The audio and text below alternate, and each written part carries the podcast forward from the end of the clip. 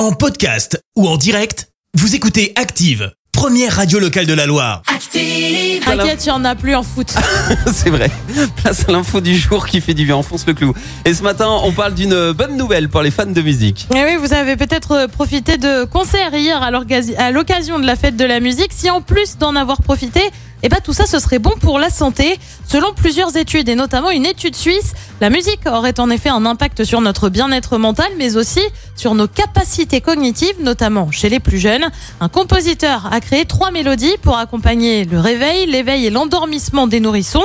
Et ils ont constaté que les bébés qui ont écouté ces trois musiques avaient des réseaux neuronaux qui se sont développés plus rapidement que pour les autres bébés.